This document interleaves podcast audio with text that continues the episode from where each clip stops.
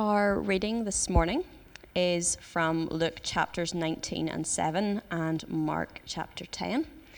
The readings will be on the screen for you to follow along with. The scriptures from which I'm about to read, they're described as God breathed. They are his word and a gift to us as his people. And if you don't have a physical copy of the Bible, we would love for you to have one. So there's some at the back of the church that you'd be able to take home with you as well. We're told of God's divine love for us through these scriptures, and God reveals his character to us. After the reading, I'll say, This is the word of the Lord, and we'll all respond together, Thanks be to God. Now let, let us hear the Lord speak to us this morning from his word.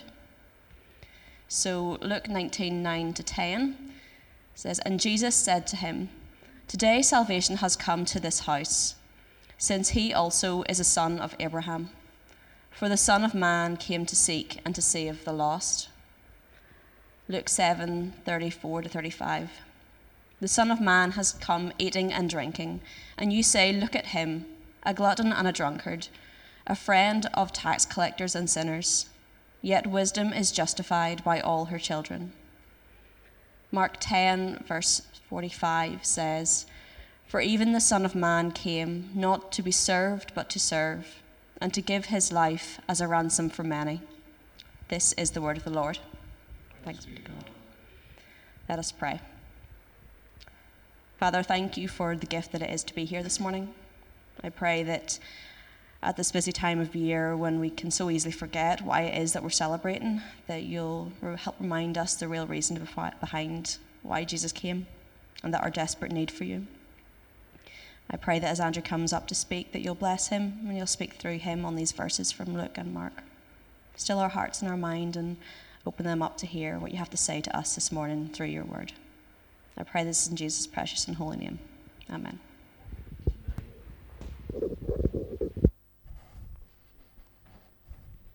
Thanks, Lauren. Uh, yeah, uh, four readings, three readings um, this morning, uh, kind of culminating our Advent series. I'm trying not to spill water. Uh, today is the last Sunday of Advent, and this time next week, uh, really hard to believe that next time, this time next week, we will be celebrating Christmas. Um, all the shopping will have been done. The turkeys will be in the oven. My turkey will be in the oven. That's why next Sunday will be short because I have to get back for my turkey. Um, uh, all the presents will be opened, and I'll have been up since probably like half five in the morning to see what Santa brought. Um, but for today, what I want us to do, just for the next few minutes, is to, to, still look forward. We're still looking forward. Still, the anticipation is there. And if you're like me, you still have lots of stuff to do before Christmas.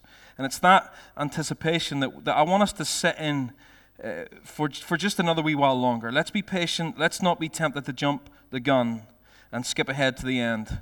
Uh, because the church, we, the church, are people of Advent. And we talk about this a lot. We are people of anticipation. Of course, Jesus was born. We know he has, come, and later on tonight we'll reflect on that and celebrate that in the carol service. But, but even though he has come, we're still waiting, aren't we? We're still hoping. We're still getting ready. Because one day soon, Jesus will return, and he will return in glory. He'll come uh, to claim his kingdom, to reward his followers, and to judge his enemies. And on that day, I want you to hear this this morning. I, want, I, think, I believe that the people in this room are here for a reason this morning. On that day, when Jesus returns, all the pain you have felt this year, all the loneliness, all the being overwhelmed by life circumstances, all the heartbreak, all the anxiety, all that will be over. I was thinking about this week, I was talking about it with a friend. Imagine waking up one day and it slowly dawns on you as you wake up that you have nothing worrying you. Imagine waking up and it slowly dawns on you that there's nothing gnawing at the back of your mind that you have to get done that day, or nothing that is making you feel unhappy, nothing that is making you feel fearful. Imagine waking up that day, waking up, and instead of slowly remembering all the things that are causing you anxiety, Imagine waking up and, and you begin to slowly realize that all that is in your heart and your head is satisfaction and comfort and joy and contentment. So, do you, uh, the question I really want to ask is do you long for that? Because I know I do. And I've been feeling that a lot this week, the longing for that. And that longing is the heart of longing for Jesus. That heart is the, is the longing of Advent. And, and maybe it's just me, and maybe I'm just getting old and grumpy. but uh, it feels like this winter seems darker than other years. Even, I, I think, even in, even in the COVID years, like this year has been a year of sadness on a kind of a global level, hasn't it? Like we, we're like watching the scenes of the war in Ukraine on TV, or, or even the, the other day, just reading of more people dying crossing the English Channel, trying to get away from poverty and oppression and war in their own countries. Like people on our streets and communities that are that, that can't afford to feed their families.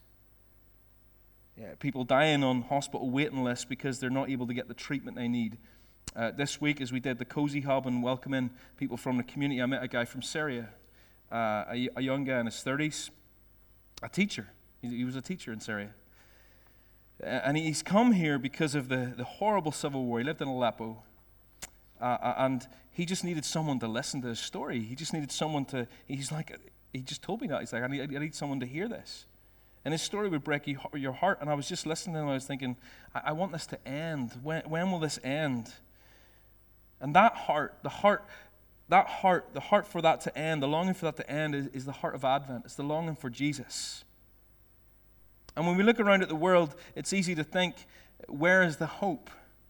Like, where is the hope in the world? I was talk- we were out for dinner on, on Friday night, and it was in town night, and I met a guy on the street, uh, and I got talking to him for like 20 minutes, and that was the question he had. He's like, where is the hope? And for 20 minutes, I got to just share the gospel with him and share the hope of Christmas. Uh, my heart was breaking this week uh, just thinking about the parents of those, um, I can't even say it, those boys in England. Like, where's the hope for those parents? How can any of us live with any hope? And maybe you're sitting here thinking, wow, this is like Christmas week and this is what you're hitting us with. But this is where I've been this week, and, and it's that tension that I want us to sit in. Because I think in that tension is where we find the hope. This is the, the tension of Advent. Um, sometimes I go back and, and look through old sermons I've done, and I remember like a couple of Advents ago, probably before COVID, uh, we, we had, I think I had Dan and, and Chris come up and they were pulling an elastic band to, to talk about tension. Because in the Old Testament, uh, hope is tension. Hope is, is a rubber band being pulled tighter and tighter and tighter. And it's not a question of if it will break, it's a question of when. That's the hope it's tension. And as Christians, we're looking forward to the coming again of Jesus. We live in, in the expectation that the rubber band will snap, the tension will break. It's not a question of if Jesus will come back, it's a question of when. And so we say, Oh Lord, how long will we wait for you to return? How long will we sit in this tension? And all this Advent, we have been looking at the breaking of the tension because the breaking of the tension began when Jesus came 2,022 years ago, I, I, guess. We've been looking at statements that Jesus made about himself. The Son of Man, he calls himself the Son of Man. And just as a quick reminder, the, the Son of Man is, is this phrase from a prophecy in Daniel 7, where, where it tells of, of the coming of one who is in human form, like a Son of Man, who, who would bring with him all the authority of God, one who would, would be given all, would would be given all dominion and authority, one who would be given a kingdom and establish a kingdom, an everlasting kingdom, a kingdom without end, end in which all people, all nations, all languages would worship him. And so Jesus uses this phrase uh, to, to announce that he is that one, that he is the, the one prophesied about in Daniel 7. He's, he's the eternal Son of God, the one by whom and for whom everything that, made, that was made was made. But the Son of Man is also a title that reminds us of Jesus' humanity. This is Jesus saying that he is flesh and blood. He's a Son of Man, he's a Son of humanity, he's one of us. In Jesus, God Himself had come into the darkness, into our darkness, to be with us in our darkness and experience our darkness. And so far, we've considered, four, uh, we've considered three statements that Jesus made about Himself and why He has come. So, firstly, we saw that the Son of Man has come to seek and save the lost. And I'm, I'm going to recap all of these because the fourth one today is the culmination. That the, the Son of Man has come to seek and save the lost. We are all lost in sin. We're all separated from God with no way back. But the Son of Man, God in human flesh, has come to find us and save us and bring us back to God. This is what Christmas is all about the coming of the Son of Man. God has come to us. When Jesus was born, Mary and Joseph called him Emmanuel. That means God is with us. They recognized that God is with us in this child. Then we saw how the Son of Man has come. Jesus says, The Son of Man has come eating and drinking. He came as flesh and blood. We already sang that. To sleep beneath the stars that he had made. The, the Lord of all creation, depending on his creation through the consumption of food. Think of this that the, the, the one who, who created the earth is now dependent on things that the earth produces to sustain him. But more than that, in eating and drinking with people, he demonstrated his mission to, to reconcile sinners to God, extending this grace upon grace towards us, to sit at his table and enjoy the food that he has made, to create a people for himself. And then last week we saw, Nick was here, and, and Nick talk, talk, taught us through that the Son of Man came not to be served, but to serve.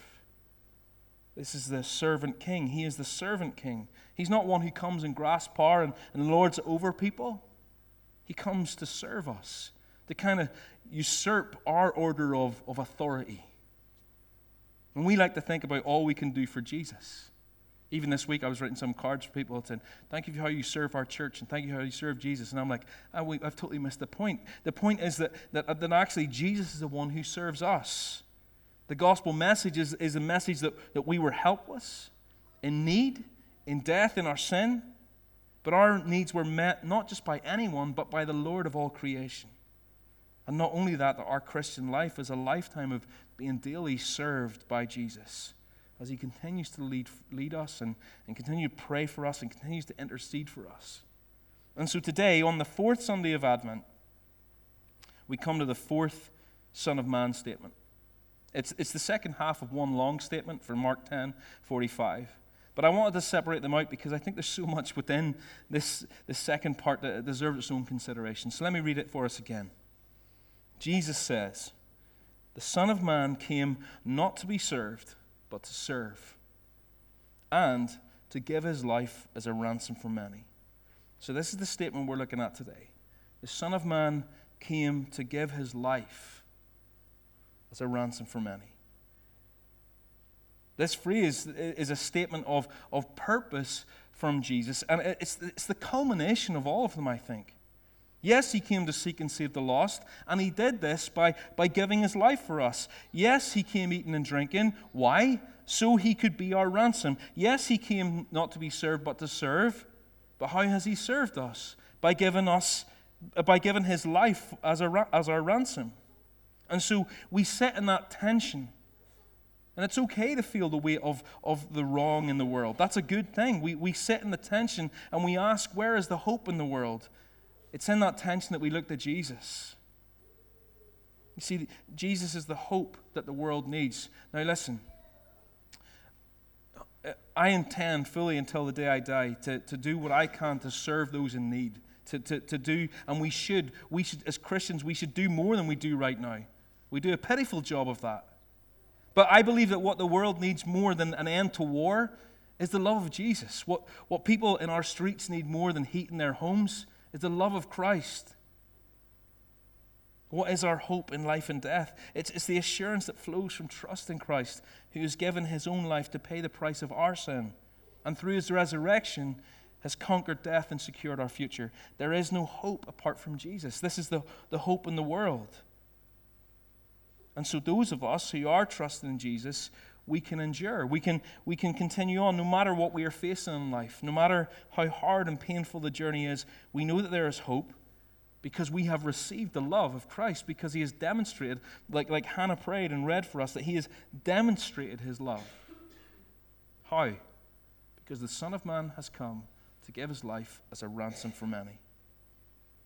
And the first part of that is give his life. Now, I was thinking about this week, and it's kind of a weird thing um, to be thinking about, the, uh, like, to be at the birth of a baby and, and at the same time thinking about that baby's death, right? That's a, a very morbid thing. It would be weird, and please don't ever do this, to go to visit, imagine you go to visit parents and they have a newborn baby, and the baby's maybe, you know, the parents are doing that thing where they're looking at the baby and the baby's doing the wee snuffly noises they make when they're sleeping. It's amazing. And then you go, I wonder how he's going to die.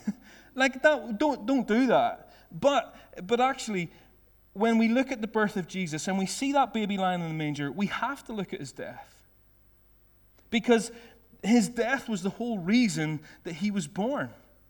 The only person that, that, was, that has ever been born with the purpose of dying. We all die, but that was never our purpose. God never intended us to be born to die, but He intended Jesus to be born to die. And maybe you think, well, that seems really unfair. Why did Jesus have to die? Why did, why did God send His Son into the world just to have Him die? And listen, we need to be careful that while we ask this question, and it's okay to ask the question, by the way, but as we ask that question, we have to trust that there was no other way. Like if we're questioning why God couldn't find another way, another way that didn't mean the death of his totally innocent son, then we, we might be in danger of implying that God's plan for salvation wasn't the best course of action. That maybe there was some other way that would have been better.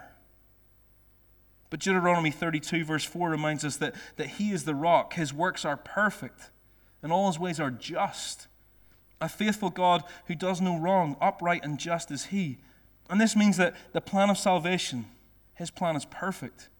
There, there was no other way that, that, that would have brought us eh, into salvation and, and reconciled us back to God. And when we read that statement, the Son of Man came to give His life I think this shows us two things. It shows us that, that this was both intentional and willing, right? Intentional and willing. He gave his life. So let that sink in for a minute. That this act of giving his life as a ransom was intentional. Jesus intentionally gave his life. And as we sit in that anticipation, even this week, as we're looking forward to Christmas and all the busyness, think of this. The coming of Jesus to give his life was intentional. Jesus says he came to give up his life. This is the heart of Christmas. There simply is no other reason why the Son of God was born as the baby called Jesus. There literally is no other reason why the Son of Man came to earth. Right? He didn't, he didn't come to, to earth for other reasons and then get caught up in some plot that resulted in his death, like an accident. You know, uh, people always talk about, and I have friends who aren't Christians, they talk about, yeah, I love the teachings of Jesus. Or, or they love the, the kindness of Jesus, how he cared for the marginalized or the poor but Jesus didn't enter our world just to be a good teacher or just be a good example. He didn't just come to care for those in need or, or even to perform miracles and heal the sick and raise the dead. Make no mistake about it. Jesus came to die. Like he was always the plan, the plan of salvation uh, that God has had in action since, the, since the, the very creation of the world. And it's, it, it's, not, it's not an accidental thing that just happened to Jesus. And nor is it some kind of last ditched attempt to save us. This is plan A. I think about Messi in the World Cup. So today at 3 o'clock, I'll be watching it. The World Cup final kicks off France, Argentina. And I think it's, it's probably the most anticipated final that I can remember because of Lionel Messi. One of the best players to ever play the game I mean, I'm a Man United fan, but Ronaldo's kind of, he's lost all his sheen for me, to be honest. But um, one of the best players to ever play the game. And I think that if he wins the World Cup, then he probably will go down as the greatest ever. And people are saying that this is his last shot at glory. He's going to be too old to play in the next World Cup. And if he wins the World Cup, he will be the greatest ever. This is his last shot at glory. I'm talking way too much about Messi. But my point is, Jesus coming and dying was not the last shot at glory. It wasn't like the last ditch attempt to save us. This was always the plan, it was intentional. The Son of God being born as a human being and giving up his life for us was not some kind of Hail Mary, no pun intended. This was always the intentional plan. This has to be the most shocking thing about Christmas, doesn't it? That this baby was born to die. Hebrews 2:14 just puts it really plainly. Just says, Since therefore the children share in flesh and blood, he himself likewise partook of the same things, that through death he might destroy the one who has power of death, that is, the devil. This just means that, that because we, the children, are flesh and, and blood human beings, that the Son of God became a flesh and blood human being. And why has he done this? So that through his death he might destroy the devil and death itself. That's why he became flesh and blood. This was always God's plan. Jesus came intentionally in the way that he did to die in our place as our sacrifice so that he could do what we could never do and defeat death itself. If we, and if we look back at the context of, of Mark chapter 10 here, where, where this statement is made, where Jesus makes this statement, what's happening is that, that he's on his way up to Jerusalem. The very next chapter is when he enters Jerusalem, and then the week unfolding to his death, you know, happens. And all his followers, as, they, as they're coming up to, to Jerusalem, they're, they're all amazed and afraid, right? Because everybody kind of suspects that something incredible and dangerous is going to happen. And they're totally right. They sense that Jesus is walking into a trap. And they're right. He is. And he tells them what he is walking into willingly. He says, I think this is verse 33. I'll read it here. He says, See, we are going up to Jerusalem, and the Son of Man will be delivered over to the chief priests and the scribes, and they will condemn him to death and deliver him over to the Gentiles, and they will mock him and spit on him and flog him and kill him. Like Jesus knowingly walks into the jaws of suffering and death. This is incredible. I, I don't think that any of us would do this. I think if I was if I was going somewhere and someone told me, hey, there's a bunch of people down there that, that are going to kill you, and they have very specific ways of torturing you before they do that, like I would I would be turning around and going the other way. I'd be I'd be trying to find any way to save my life. But not Jesus. It's because there was no other way.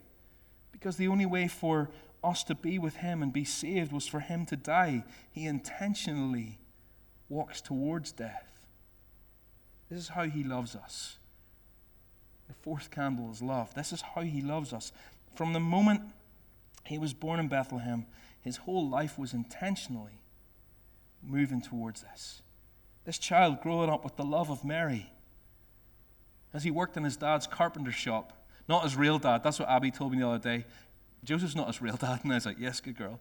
Uh, as he worked in his dad's workshop, and and entered this public ministry. Every step he took, every word he said, every person he talked to, every meal he ate, every person he healed, every uh, conversation he had was all intentionally moving him closer and closer and closer to his death. And please this was something that Jesus was forced into. Just as it was intentional, it was willing. Jesus, the Son of Man, came to give his life. He, he, went to the cross. He to die. He intentionally participates in his own execution. He was the one who chose to it's not like these Russian soldiers that we've seen on the media and YouTube and so on who, who are only fighting and, and are forced into it. They there. Isn't an unwilling war against evil. He fought our battle. He's not so much as an unwilling soldier as a willing sacrifice. And there's a massive difference. Change my back. At Christmas.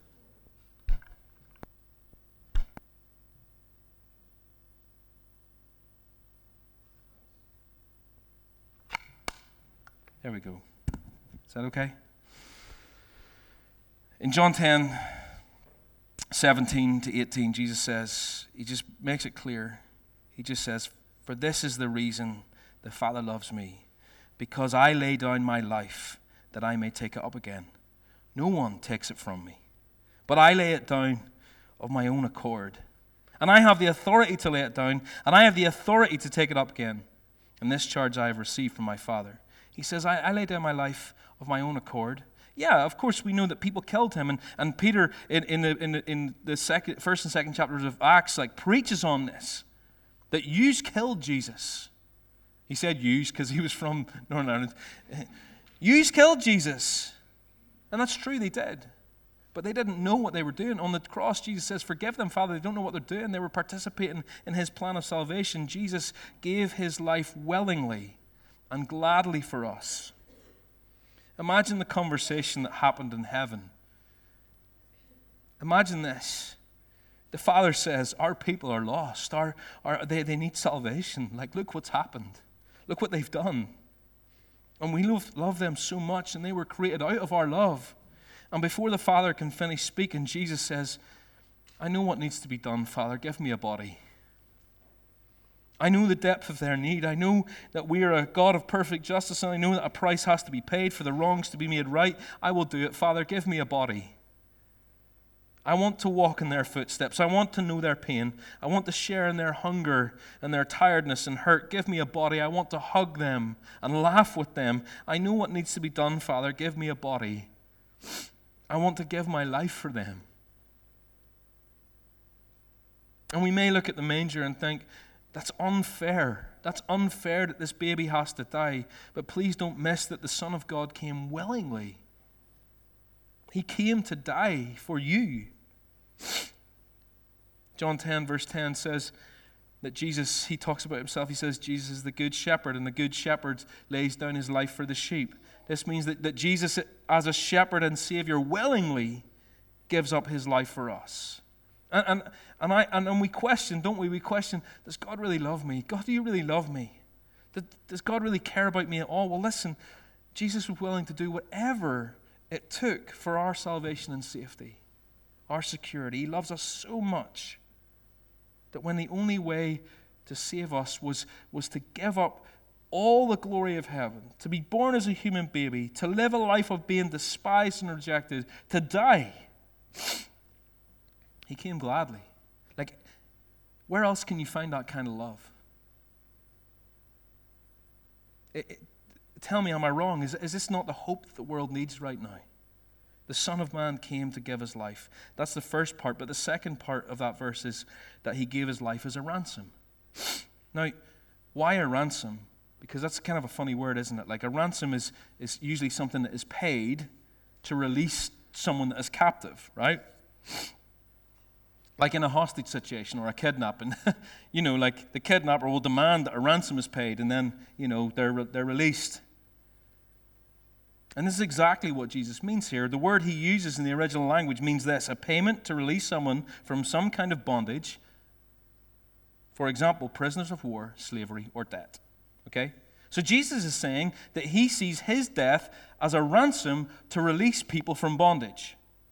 He is paying what we can't pay ourselves. Like the, the, the person who's kidnapped, the person who's in bondage, can't pay their own ransom. So he is paying what we can't pay ourselves so that we can go free. He is substituting himself. He, he gives his life and we get freedom. He gets death and we get life.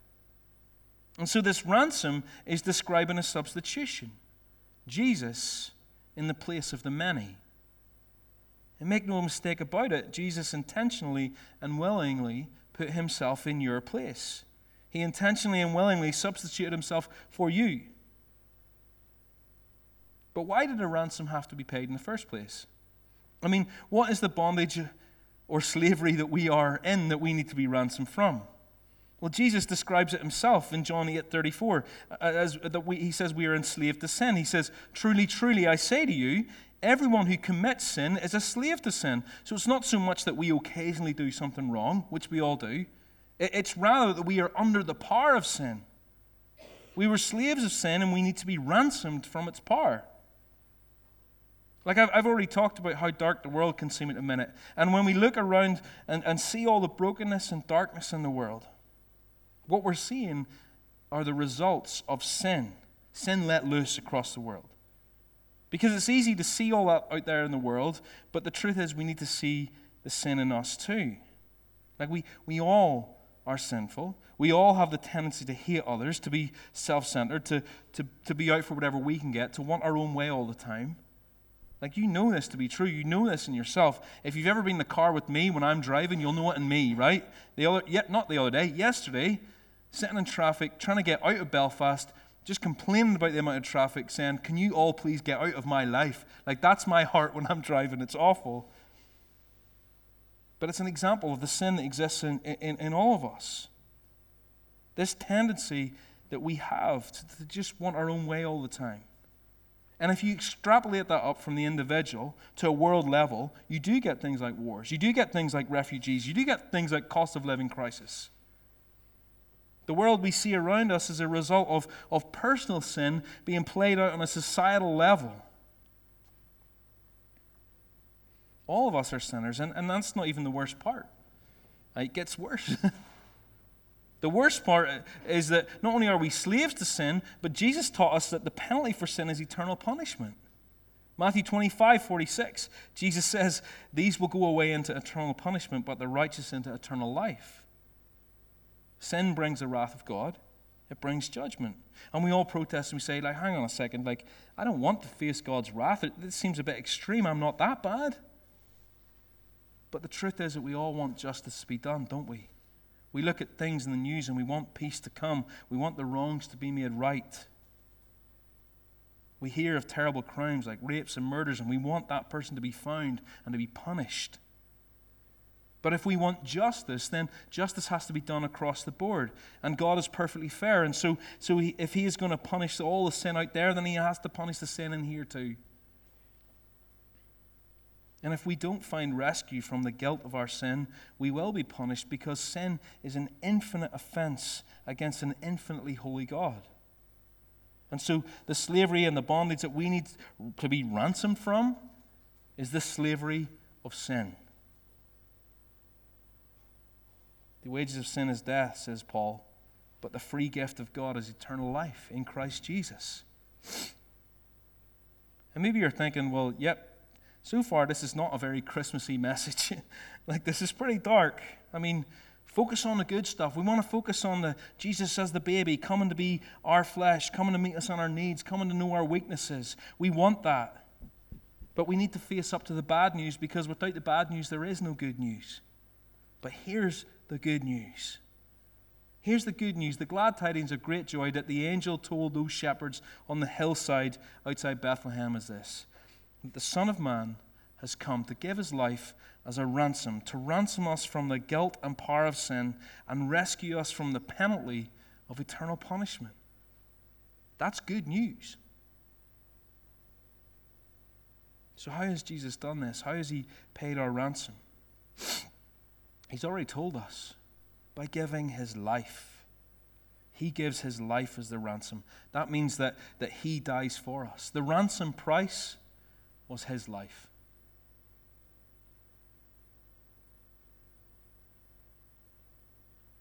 Jesus says, this, this is the cost that has to be paid, and I will pay it. This is why the Bible over and over again tells us that, that Christ died to save us. Romans 5 8, while we were yet sinners, Christ died for us. Romans 5.10, we were reconciled to God by the death of his Son. 1 Peter 2.24, he bore our sins in his body on the tree. 1 Peter 3.18, Christ died for sin once for all, the just for the unjust. The heart of the Christian the Christmas message is the Christian gospel, and the Christian gospel is that Christ came to give his life as a ransom for, me, for many. That, this baby, that little baby in the manger that we look at every Christmas, came to die, to give up his life intentionally and willingly so that we could be freed from our captivity to sin. He gives his life, and we get freedom. He gets death, and we get life. He gave up heaven so that we could gain heaven. He became human so that we could share in the divine. This is the heart of Christmas. We can't, we can't look at the manger without looking at the cross. As weird as it is to look at a baby and think about their death, this is what we must do with the baby Jesus. Because the manger is just a stepping stone to the cross. The Son of Man came to give his life as a ransom. But the final part of the statement is this that the Son of Man has come to give his life as a ransom for many. Like, what does Jesus mean by the many? Because when we look around us, it seems that there aren't that many Christians in the world. Even in Northern Ireland, we're in the minority. But when Jesus says the many, we aren't, we're meant to notice the contrast between him being one and all the people who will be ransomed, many. It's by one man's willing sacrifice that many people will be set free from captivity. One gave his life for many. I'm a big, big fan of the TV show The West Wing. And uh, there's one episode where um, the president is on his way to make a speech at some kind of fancy dinner. And on the way there, he hears the news that there has been a terrible fire at a university. And, and he hears how that when seeing their friends trapped in the burning building, some students ran inside to try to save them. but they perished in the fire too in their attempt to save their friends. And in his speech, the president points to this as a great example of humanity. And it's a really moving scene. Like, it'll bring a lump to your throat every single time. And he says over and over again, they ran into the fire. They ran into the fire. And of course, this is an incredible thing to do. People who give their lives to save others should be honored. Martyrs for good causes should be celebrated. But the truth is that there is no one except Jesus who could, who could give their life to save us. He is the one who ran into the fire for the many. He's the only one who could do this, the one for the many. And many will be saved. And this is where we come back to the tension. This is where we come back to the tension of Advent, looking forward. You see, the hope that the world needs now is the hope of Advent, the hope of Christmas. The hope the only hope in the world is the hope that we see in the birth of Jesus, as the Son of Man comes to give his life as a ransom for many. We might not think that there are many who will be with Jesus, but listen to the words of Revelation 7, verses 9 to 10. This is the future, this is looking forward. John, who is Jesus' disciple, writes this, and he says, After this I looked, and behold, a great multitude that no one could number. From every nation, from all tribes and peoples and languages, standing before the throne and before the Lamb, clothed in white robes, with palm branches in their hands, and crying out with a loud voice Salvation belongs to our God who sits on the throne and to the Lamb. Like a great multitude that no one could number.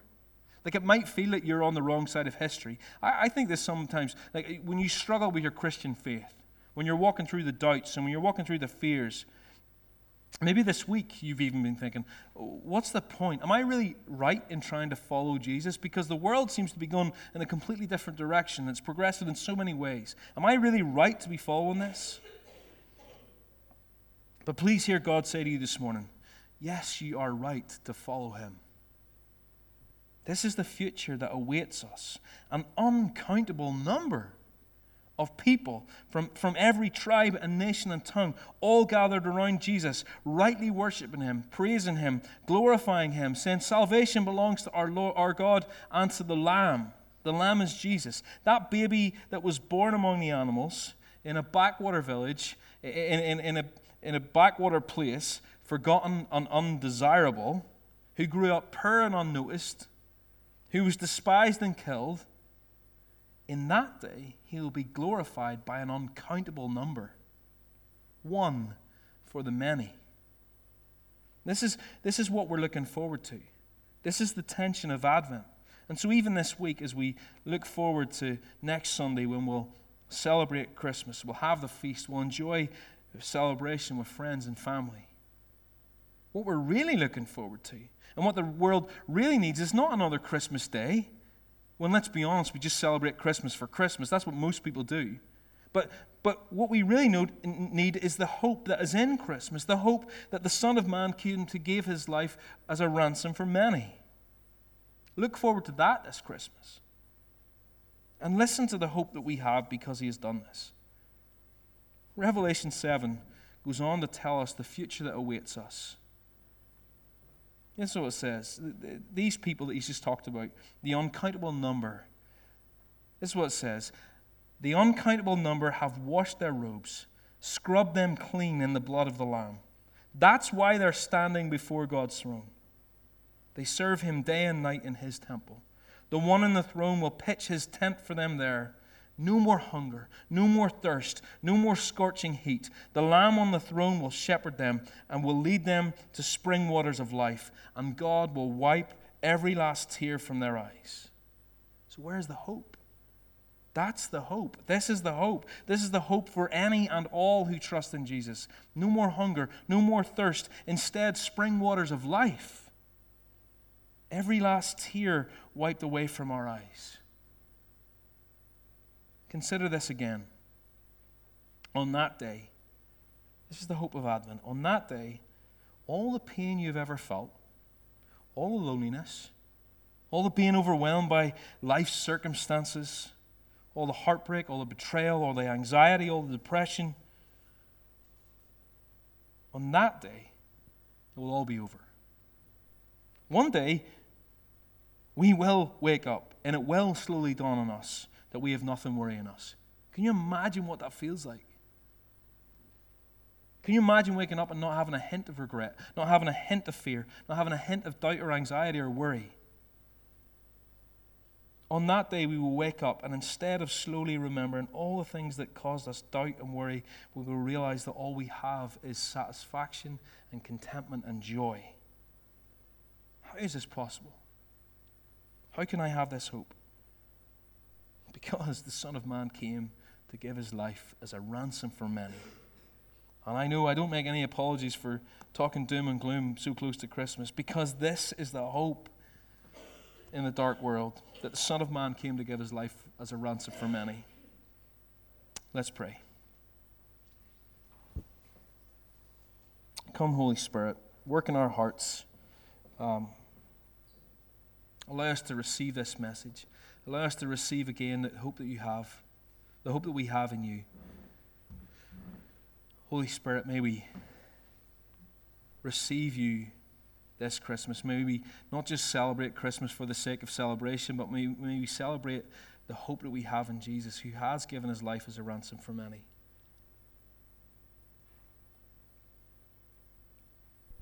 Lord Jesus, I pray especially for anybody who's um, feeling that weight of fear and doubt and anxiety. Anyone who's been questioning uh, their salvation, anyone who's been questioning whether it's right to follow you or not, Lord, I pray that you would work in their hearts right now, that we would, um, we would see that, f- that sure future hope that we have in you. Uh, Lord, we long for your peace to come into the world. We say, Come, Lord Jesus. Remind us again of what it cost you uh, to give us this hope, to give us this future. As we come around your table, as we, we take the, the, the bread and the wine, Father, would you come again and remind us that you gave your life willingly as our ransom, our sacrifice. And may we be renewed in faith and hope and joy this morning. We pray this in Jesus' name. Amen. Uh, just as